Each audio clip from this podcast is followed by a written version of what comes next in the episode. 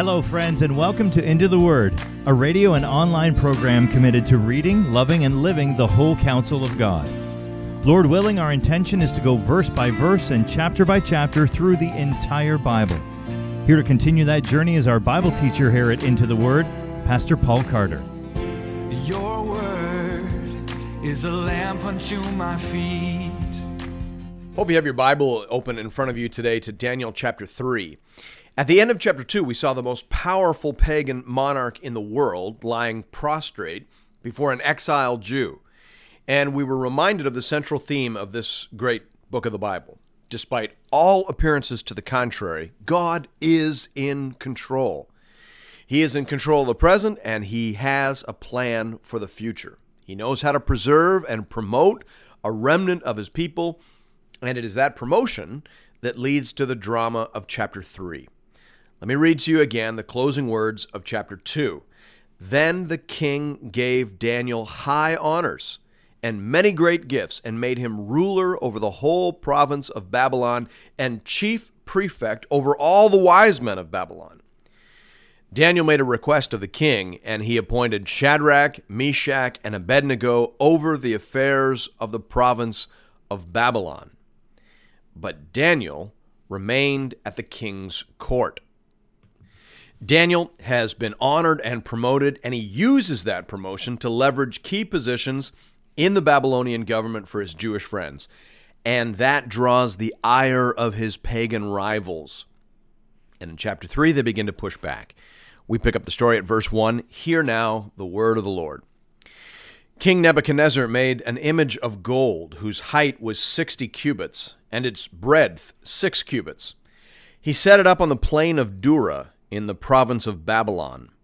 Then King Nebuchadnezzar sent to gather the satraps, the prefects, and the governors, the counselors, the treasurers, the justices, the magistrates, and all the officials of the province to come to the dedication of the image that King Nebuchadnezzar had set up. Then the satraps, the prefects, and the governors, the counselors, the treasurers, the justices, the magistrates, and all the officials of the provinces gathered for the dedication of the image that King Nebuchadnezzar had set up. And they stood before the image that Nebuchadnezzar had set up, and the herald proclaimed aloud, "You are commanded, O peoples, nations, and languages, that when you hear the sound of the horn, pipe, lyre, trigon, harp, bagpipe, and every kind of music, you're to fall down and worship the golden image that King Nebuchadnezzar has set up. And whoever does not fall down and worship shall immediately be cast into a burning, fiery furnace." Therefore, as soon as all the peoples heard the sound of the horn, pipe, lyre, trigon, harp, bagpipe, and every kind of music, all the peoples, nations, and languages fell down and worshiped the golden image that King Nebuchadnezzar had set up. Now, I think it should be fairly obvious that the statue in chapter 3 has some relationship to the statue in chapter 2. In chapter 2, Nebuchadnezzar saw a giant statue in a dream that had a head of gold, and Daniel told him that he, Nebuchadnezzar, was the head of gold. He was the head. He was the first and foremost of all the kingdoms that collectively made up the kingdom of man. Now, here we have Nebuchadnezzar building a statue, all of gold, and commanding people to worship it. Now, scholars will disagree among themselves as to whether we are to understand the statue as representing Nebuchadnezzar or as representing some sort of god that Nebuchadnezzar was crediting for his rise and prominence. We can't be sure, and in the end, it probably doesn't matter a great deal. The relationship between king, nation, and God was much closer in those days and in that culture than it is in ours. And it isn't a huge leap from whatever Nebuchadnezzar is doing here to what the Caesars will do in the Roman Empire in declaring themselves to be gods and demanding worship. The point is that no faithful Jew will be able to bow down before this statue.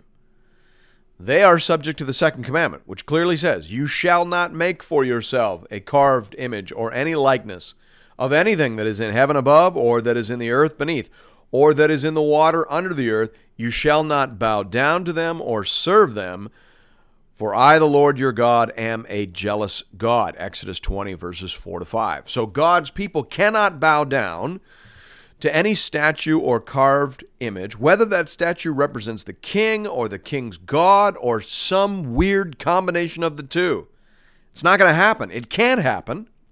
And that leads to the drama of chapter 3, which goes on to say in verse 8, Therefore at that time certain Chaldeans came forward and maliciously accused the Jews. They declared to King Nebuchadnezzar, O king, live forever. You, O king, have made a decree that every man who hears the sound of the horn, pipe, lyre, trigon, harp, bagpipe, and every kind of music shall fall down and worship the golden image. And whoever does not fall down and worship shall be cast into a burning, fiery furnace. There are certain Jews whom you have appointed over the affairs of the province of Babylon, Shadrach, Meshach, and Abednego. These men, O king, pay no attention to you. They do not serve your gods or worship the golden image that you have set up. So these men, O king, don't worship you, and they don't worship your gods. What are you going to do about that, Nebuchadnezzar? Now, they don't mention Daniel by name because Daniel was too powerful at this point. But they figure that they can go after his friends for failing to worship the image of gold. All right, listen to me, my friends. The failure of God's people to worship the same things as the people of the culture are worshiping has often been a source of contention. If we aren't as excited, if we aren't as concerned, if we aren't as committed to the things that the culture is obsessed with and committed to, then we will have to face the wrath of the culture. That's what's going on here. Verse 13 says, Then Nebuchadnezzar, in furious rage, commanded that Shadrach, Meshach, and Abednego be brought. So they brought these men before the king. Nebuchadnezzar answered and said to them, Is it true, O Shadrach, Meshach, and Abednego, that you do not serve my gods or worship the golden image that I have set up? Now, if you're ready, when you hear the sound of the horn, pipe, lyre, trigon, harp, bagpipe, and every kind of music, to fall down and worship the image that I have made, well and good. But if you do not worship, you shall immediately be cast into a burning, fiery furnace. And who is the God who will deliver you out of my hands? So Nebuchadnezzar establishes a bit of an impromptu test. He says, I'll play the music, right? And then you will bow down in worship, or you will die. And then he asks the question, and who is the God who will deliver you out of my hands? Now, if Nebuchadnezzar has not yet gone all the way over to thinking of himself as a god, he has come very close indeed. See, scholars disagree whether actually at this time Babylonian leaders, kings, were thinking of themselves as semi-divine or as divine. That happened in Egypt. The pharaohs thought of themselves as sort of an incarnation of the gods. It happened later in this statue. If we think of this statue, this progression of world kingdoms that is together or collectively the city of God, that happens later because the Roman Caesars think of themselves as gods. But scholars disagree. Is Nebuchadnezzar toying with this idea that he is a god? Well, if he's not, he's coming very, very, very close to that. Because when you say, I can do things that God can't undo, you are saying that you are like God, that you are as strong as God. Because God says in Deuteronomy 32, See now that I, even I am he, and there is no God beside me. I kill and I make alive, I wound and I heal, and there is none that can deliver from my hand. Deuteronomy 32:39. So that's what God says about himself. That's what it means to be God. It means to do and to be unchallenged in your doing. And that's what Nebuchadnezzar is claiming for himself. And that sets up the theological challenge of this text. Now the young man answered the king in verse 16. Shadrach, Meshach, and Abednego answered and said to the king, "O Nebuchadnezzar, we have no need to answer you in this matter. If this be so, our God whom we serve is able to deliver us from the burning fiery furnace, and he will deliver us out of your hand, O king. But if not, be it known to you, O king, that we will not serve your gods or worship the golden image that you have set up." Now, there's an awful lot to admire in the way that these young men respond to King Nebuchadnezzar. First of all, it's clear that they know to whom they are ultimately responsible. They don't give to Nebuchadnezzar the authority he claims for himself. And in this way, they sound an awful lot like Peter and John in Acts 4:19-20.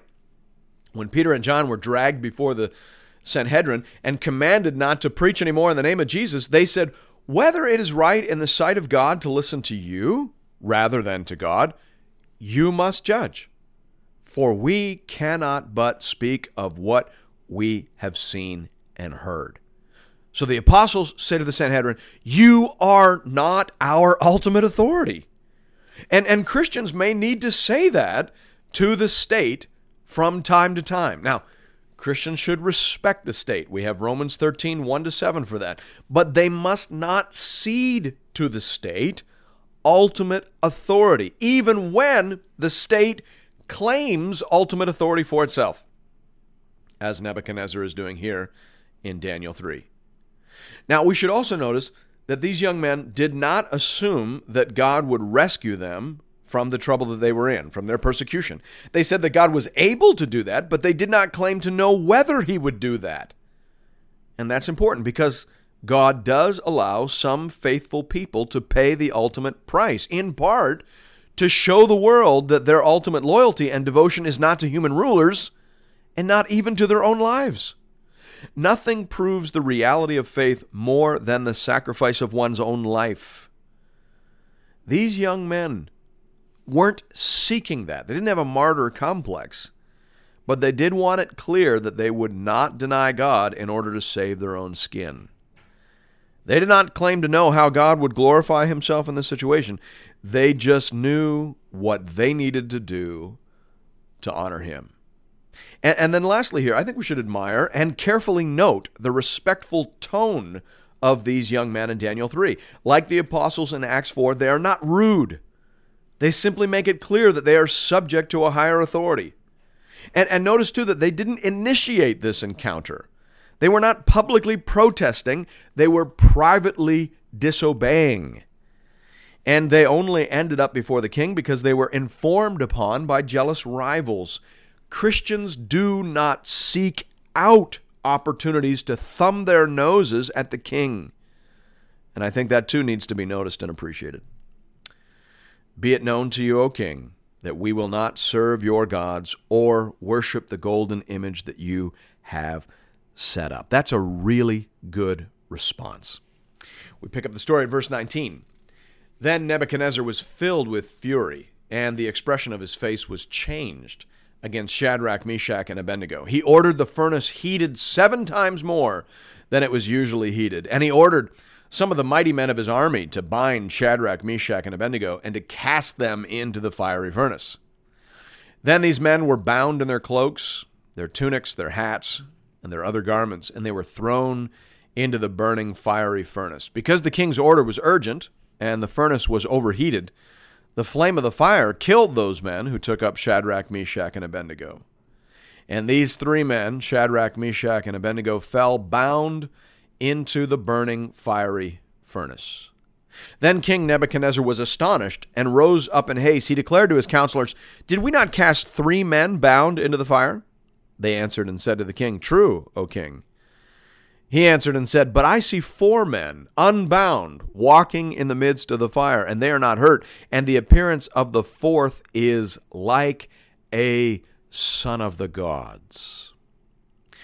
All right, now, we have to remember that those words come from a wayward pagan monarch, not an Orthodox biblical theologian, but even still, it would be hard not to hear in that an anticipation of the salvation that we have in Jesus Christ. In Christ, the Son of God, God comes down into our hell, and he surrounds us, he saves us, he preserves us, and he lifts us out. Thanks be to God. Final section of the story begins in verse 26. Then Nebuchadnezzar came near to the door of the burning fiery furnace. He declared, "Shadrach, Meshach, and Abednego, servants of the Most High God, come out and come here." Then Shadrach, Meshach, and Abednego came out from the fire, and the satraps, the prefects, the governors, and the king's counselors gathered together and saw that the fire had not had any power over the bodies of those men. The hair of their heads was not singed. Their cloaks were not harmed. No smell of the fire had come upon them. Nebuchadnezzar answered and said, "Blessed be the God of Shadrach, Meshach, and Abednego, who has sent his angel and delivered his servants who trusted in him and set aside the king's command and yielded up their bodies rather than serve and worship any god except their own God. Therefore I make a decree, any people, nation, or language that speaks anything against the God of Shadrach, Meshach, and Abednego shall be torn limb from limb, and their houses laid in ruin, for there is no other God who is able to rescue in this way."